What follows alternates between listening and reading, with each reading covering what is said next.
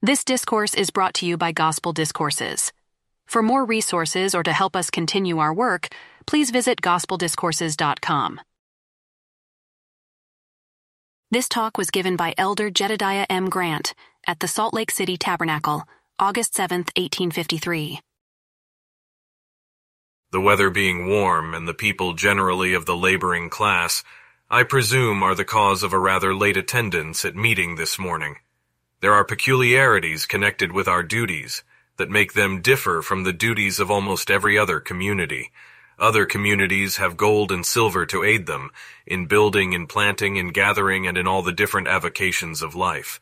But this people have to accomplish all they do accomplish by the bone and sinew alone which the Almighty has given them. And where it is constantly employed, it has an effect upon the bank more or less. Not, however, that the specie is exhausted, or the bills depreciated in value, but it exhibits a feature in our history which has been frequently exhibited and is, as it has been, peculiar to this society. The world and the inhabitants thereof are fluctuating. Not only the inhabitants, but the elements that surround the earth are frequently in a fluctuating condition. I have often listened with a great deal of attention and interest to the explanations given of the beauties and of the uniformity of nature, contrasted with the fluctuations and changes of men, of nations, of kingdoms, and of countries. Man is sometimes represented as if he were the only fluctuating and changeable being in existence. But when I contrast in my thoughts the revolutions of nations with the revolutions and changes that have taken place upon the face of our globe, I am sometimes led to the conclusion that the elements change as often as the inhabitants that dwell upon the earth. We see at one time the earth shaken, as it were, from center to circumference. We hear the sound of bellowing earthquakes. We see the smoke of the towering mountains and the yawning crater belching forth its boiling lava. Indeed, every mountain, valley, and dell, the rivers and the ocean into which they empty their waters, and all the elements with which we are surrounded, exhibit one constant scene of change, one constant scene of variety, and one constant scene of commotion. We cannot say, Man, thou art the only changeable creature, the only changeable substance we gaze upon. But the ocean and all the waters communicating therewith, the earth with its ten thousand lofty mountains, verdant valleys, and extended plains, exhibit to our view a variety of changes that have been, and that we may expect will continue to be, from this time forth. Consequently, when we see man excited to follow any avocation in life, whether it be for gold, silver, or other precious ores for which he leaves his all, acts unwisely and inconsistently, sacrificing his home, his family, and everything dear and near to him, we can exclaim, this wild career of man is not the only wildness exhibited in nature. If you refer back to the earliest ages and trace the history of the world, where can you find uniformity in nature's works? If you can find a uniformity at any time in the earth, the sea, the air, or in the elements, pray tell me when it was. Was it when our first parents were cast out of the Garden of Eden, when it became desecrated by sin, or when old Father Noah rode safely over the mighty deep protected by the arm of Jehovah, while every other living thing sank in the depths of a watery grave? Was it when Abel rose up to offer in sacrifice the first fruits of his flock to the Most High God, and Cain his brother rose up and murdered, or sacrificed him for doing so? Was that a day of uniformity? Were the elements calm and composed? Did nature exhibit a serene and smooth surface? You pass further down the lapse of time from the days of our earliest progenitors, until the earth was deluged in water and the lofty summits were submerged in the raging element. After the water subside, and the inhabitants of the earth begin to increase and go forth upon its face, you soon discover a change in them and in the earth itself. If you look for uniformity in man, was it when the descendants of Noah sought to build a great tower, that they might, as they thought, climb up to where their Father in heaven lived, and thus try to defy his power should he again bring a flood of water to deluge the earth? Was that the age when people studied to know the purposes of a righteous God? Pass on from that day until you come to the illustrious Abraham, the father of the faithful, and ask yourselves if his course was very uniform, and if the course of the inhabitants of the earth around him was very uniform, and something to be admired. You see him rushing forth to war. Not only did he sally out to the field to fight with the weapons of death in his hands, but we might take a glance at his course in the domestic circle. Was it uniform in Sarah and Hagar to quarrel with each other, and when Hagar had to be banished with her son Ishmael, even in the domestic circle of the great patriarch, we discover nature was not uniform. Was it uniform when the cry of the banished Hagar ascended to heaven and brought an angel to give drink to the young urchin who was dying of thirst under one of the shrubs? If you pass on through the line of his descendants, you find the same lack of uniformity. How sublime the quarrel that took place between Joseph and his brethren. What remarkable contentions existed among them. Look at the old patriarch Jacob in his family circle, and you see him goaded with thorns of grief because of his family broils. Do we find the elements around that family very calm, pacific, uniform, serene, angelic, and godlike? How calm they were when one of his wives, in order to get her rights, had to purchase her husband with mandrakes. You discover a scene of vexatious broils in the domestic circle, though they were not at war with surrounding nations, yet the elements were at war in the very center of that venerable house. Such then were the scenes in early ages among those righteous, pure, holy, just, and noble patriarchs who conversed with God, wrestled with angels, obtained promises, and coped with high heaven. If you pass on and seek to find uniformity, beauty, and sublimity, will you find it when the Israelites were bondmen in Egypt, when they were compelled by hard taskmasters to gather straw and make bricks for a living? If you should pass on to the time the illustrious meek man of God, Moses, was sent to them, how much uniformity do you discover when he led them to the Red Sea, and a mighty host from Egypt around them threatening their destruction. But the sea opened and let them through dry shod, and the mountains skipped like rams and the little hills like lambs. Was this a scene where we may look for uniformity, or after he led them forth to Sinai where the voice of God, the roaring thunder, and vivid lightning were exhibited? While Moses was upon the mount conversing with the Most High God, Aaron took the gold offered to him by the people and made a calf for Israel to worship, and they said, These be thy gods, O Israel, which brought thee up out of the land of Egypt. Was there any sublimity, glory, and loyalty to God in this? When Moses descended from the mountain, was everything calm and peaceable and uniform? No. The Israelites had made a golden calf and were dancing round the god they had made out of their earrings and jewelry they had pilfered from the Egyptians. They had stolen by revelation, by divine direction. They were having a grand dance around this molten calf when Moses in his anger broke the tables. Can you find any uniformity, any beauty, any order reigning in the house of Israel? Pass on and look at affairs in the days of Solomon, how uniform that mighty king was in his course, with his seven hundred wives and a legion of concubines. How uniform he was in his passions and feelings. He was not contented with the fair daughters of Israel, but the queen of Sheba, and the women of nations afar off captivated this wise king by whom he was led astray, and desecrated the altars of God, the sanctuaries of Israel, and the Urim and Thummim, by introducing the idolatrous worship of the strange gods of his wives and concubines. There was also David, the father of Solomon, and the man after God's own heart. Though his wives were many and his family numerous, Yet he could not cast his eyes out of a window and see a beautiful woman in a bath without lusting after her. His heart was so susceptible of love that he conceived the murder of her husband to possess her and caused his victim to be stationed in the front of the battle where he would be sure to be slain. This was the kind of sublimity the men of God exhibited anciently. Look at the difficulties that existed between Israel and the prophets. Look at the murders, devastation, destruction, altars smoking with blood, cities wrapped in flame, and thousands and tens of thousands mantled in death upon the blood-stained earth by contending armies. And ask yourselves if that is the time to look for uniformity. Was it to be found in the days of Alexander the Great, when he conquered the world and spilled rivers of blood to attain his purpose? Was it to be found among the Romans or among the Medes and Persians? Shall we look to any of the ancient nations for uniformity? But we will pass by these dark ages and come down to the interesting time when the Son of God unfolded the glorious theme of the gospel of peace, of matchless glory, of matchless love, when the babe of Bethlehem was born, when the Sun of Righteousness appeared with healing in his wings, and when beauty and glory and sublimity were displayed in their grandeur, full bloom and glory.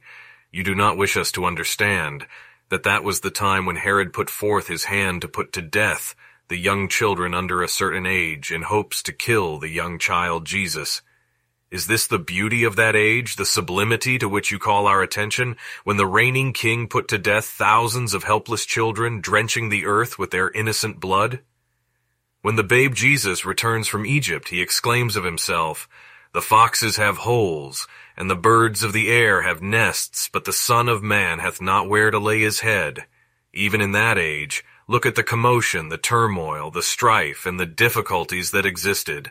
Were sublimity, uniformity, and beauty seen at the time when the King of Righteousness, the anointed of God, was carried up unto an exceeding high mountain by Lucifer, who showed him the kingdoms of the world, and the glory of them, saying, All these things will I give thee, if thou wilt fall down and worship me. Was that uniformity?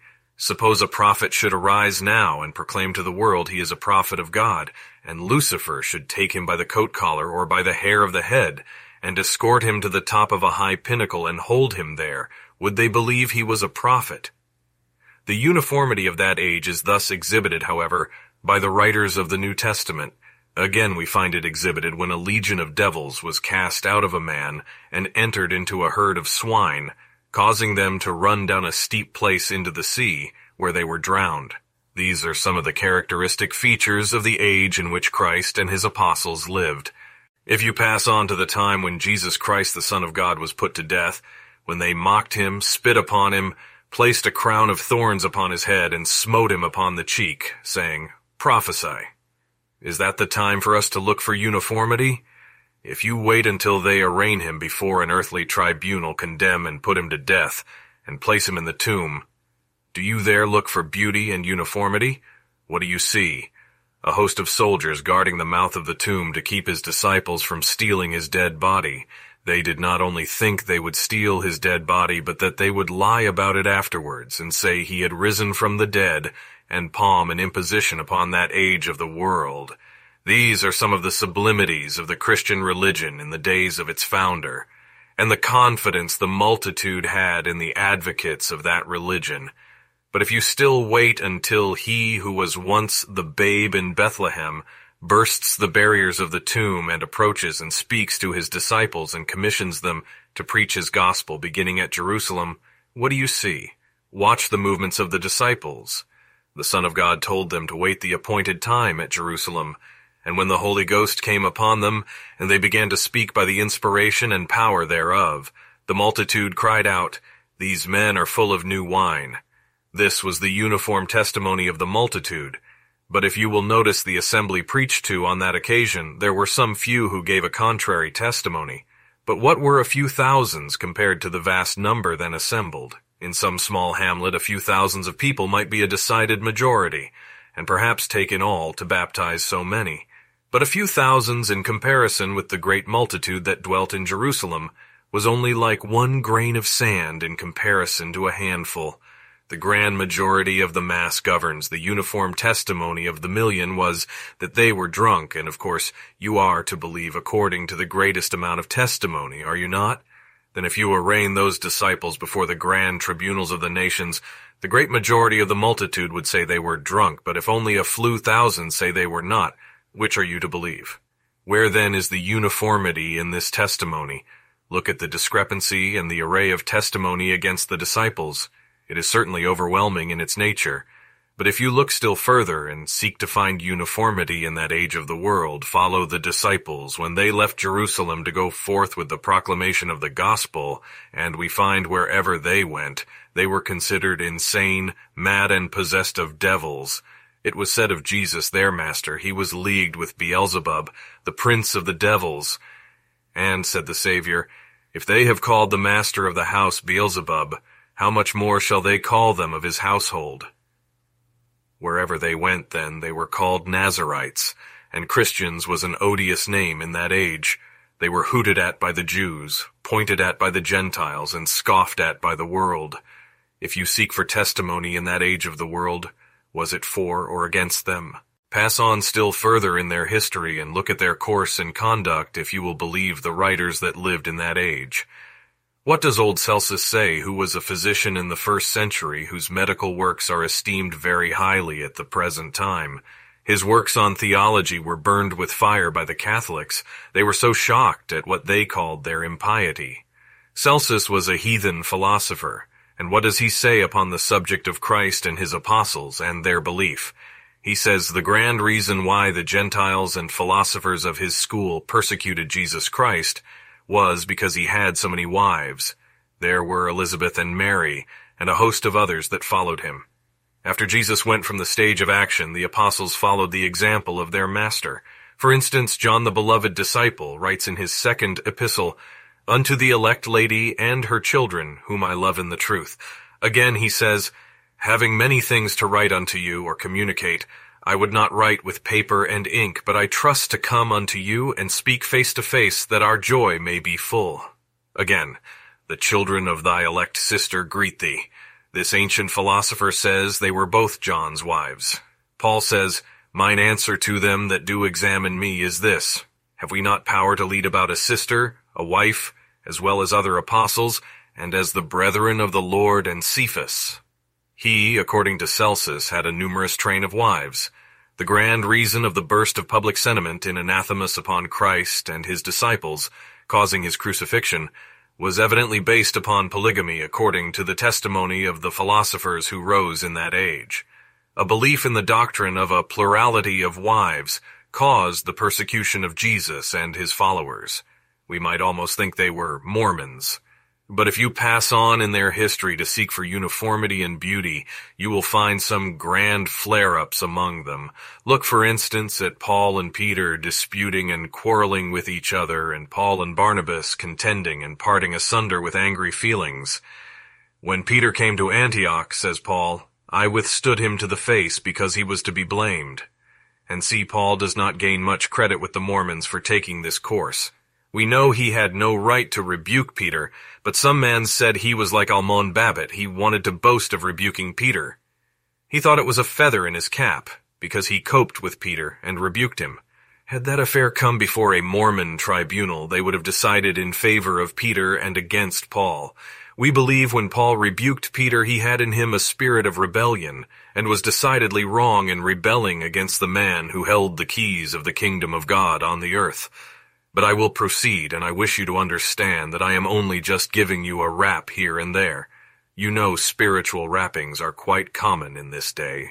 If you will pass along in the days of the apostles, after a while you see them thrust into cauldrons of oil, crucified with their heads downwards, and persecuted in various ways until they became extinct.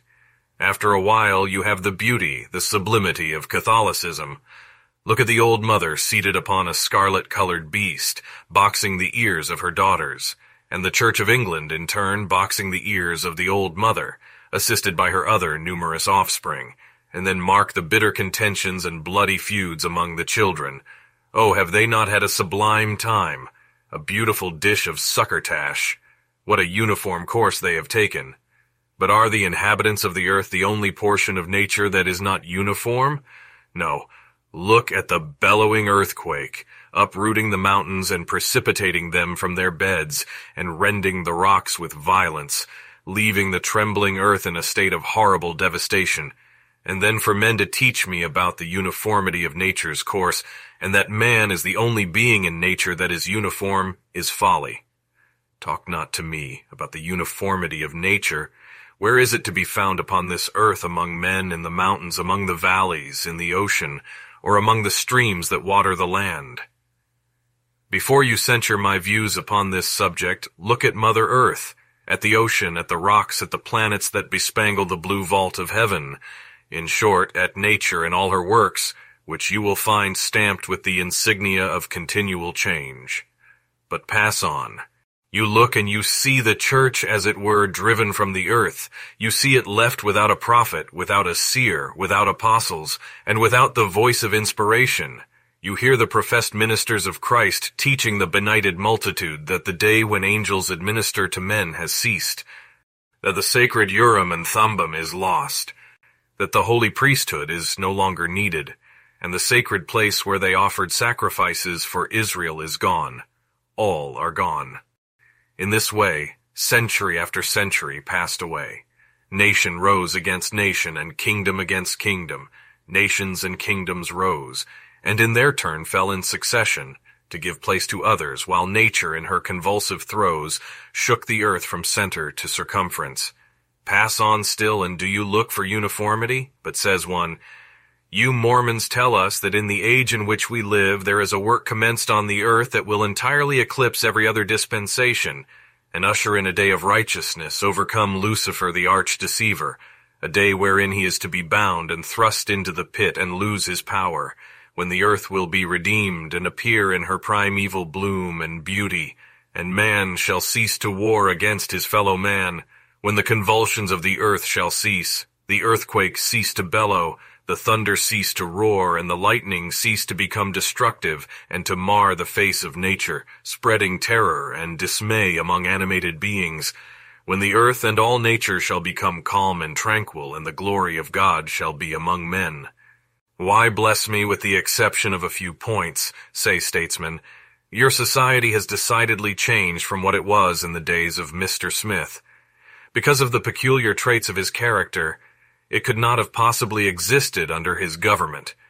We are glad to see the decided improvement that has been made since his death, and under the administration of Mr. Young. This is their language. They suppose that the Mormons have turned to Somerset, have apostatized and altered their character and creed as a people. I always take great pleasure in telling such honorable men, such wise men, that that which they call Mormonism changeth not it is the same now as in the days of Joseph. And do you Mormons in the valley believe and advocate the same doctrines that Joseph Smith did? Yes, sir, precisely. Not one practical point of the religion has changed. But we as a people may be fluctuating, but our religion changeth not. You see, some of our men want to go to California for gold. They want to do this and to do that, but the people generally are right at home. But you must look in the last days for a kingdom that in its commencement will be the least of all, and is compared to the mustard seed. If then it is the smallest of all kingdoms, we need not look for a large church like the Church of Rome or the English Church, but like a mustard seed. Look for that, and it will grow and become the largest of all herbs, so that the birds of the air will shelter in it. Says one, I like it very well if you did not gather together and suffer Brigham Young to lead you like one man. In that consists the beauty of our religion, and he can wield us as a people, like God does the armies of heaven. He can wield us to preach, to pray, or to fight.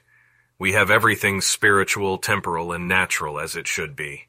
We believe it is just as much our religion to talk about wheat, plowing, sowing, and gathering in at harvest time. It is just as much our religion as anything connected with it. Pertaining to the Mormons away off in the valley, they never will be much anyhow, says one. They used to tell Joseph Smith he could never accomplish anything for he had neither money nor friends. They tell us we cannot accomplish much, for everybody says you are crazy followers of Joe Smith and believers in the Book of Mormon. Therefore what can you do? We will do just as Jesus Christ said the mustard seed would do. If you will read and learn what it did, you will then know something about the future history of Mormonism. You will ascertain just what we will do. But do you really believe your church is the kingdom Daniel spoke of, the stone that should be hewn out of the mountain without hands? I suppose he might have said with hands just as well, for it is no matter whether it was hewn out, with or without. Suffice it to say, the result of it is what we see, no matter how it came out of the mountain. What does the historian represent by that stone? Something that would begin to roll, and smite the great image on its feet, and roll forth until it should fill the whole earth. If you want to know what Mormonism is, it is that which will roll forth until it fills the whole earth. Do we expect to find uniformity at this time? No, sir. But we look for mobs and the very scum of hell to boil over. Do we look for a privilege to fold our hands and sing lullaby baby, etc.? No, we expect the rage of all hell to be aimed at us to overthrow us. We expect mobs and troubles with the Indians. The earth will be rent with earthquakes, and a thousand thunders will utter their voices and make the ears of mortals tingle and their hearts to fail within them, and the voice of God will be heard that will pierce the wicked to the very core. Do the Latter-day Saints expect to settle in peace? Mark you, your peace has not come yet, for Lucifer is not yet bound. And while the earth is fearfully convulsed because of the wickedness on its face, the nations will gather themselves and make an effort to wrest the kingdom from the saints and destroy them root and branch. We are not coping with a few people here and there, but with the world, with all the enemies of God, with all hell, and with the devil and his host. That is Mormonism. You need not wonder that we raise stout boys in the mountains, for we want children of the right blood. We do not want a scrubby breed here. Men of Mormon blood are not afraid to die. The men that tremble and whose hearts go pit-a-pat because they have got to die are not worth a picayune. A man that refuses to walk up in the track no matter what comes and steadily press forward though there should be a lion in the way is not of Mormon grit. That was the grit Joseph Smith had, and when he spoke, he spoke by the power of an endless priesthood which was upon him, and that is the power by which Brigham speaks. When he stood up in the majesty of his priesthood and rebuked the judges here, I know some of our milk and water folks thought all the fat was in the fire. Brother Brigham has gone rather too far. He might have spoken a little milder than he did. I think it would have been much better. And see, this was the language of some hearts, and I feel to say, damn all such poor pussyism. When a man of God speaks, let him speak what he pleases, and let all Israel say Amen. We expect to see and hear tell of earthquakes and other mighty convulsions in the earth as it has been in former times. And if the devil exerted his power in ancient days to destroy the work of God, so he will in the latter days. My exhortation to the latter day saints is to keep the commandments until truth shall prevail. The devil is bound and righteousness prevails. Then watch for the Lord's coming. For you know not the day nor the hour the Son of Man cometh. Amen. Recorded by G.D. Watt found in the Journal of Discourses, Volume 1, pages 341 through 349. Please visit gospeldiscourses.com to donate and help us continue this work.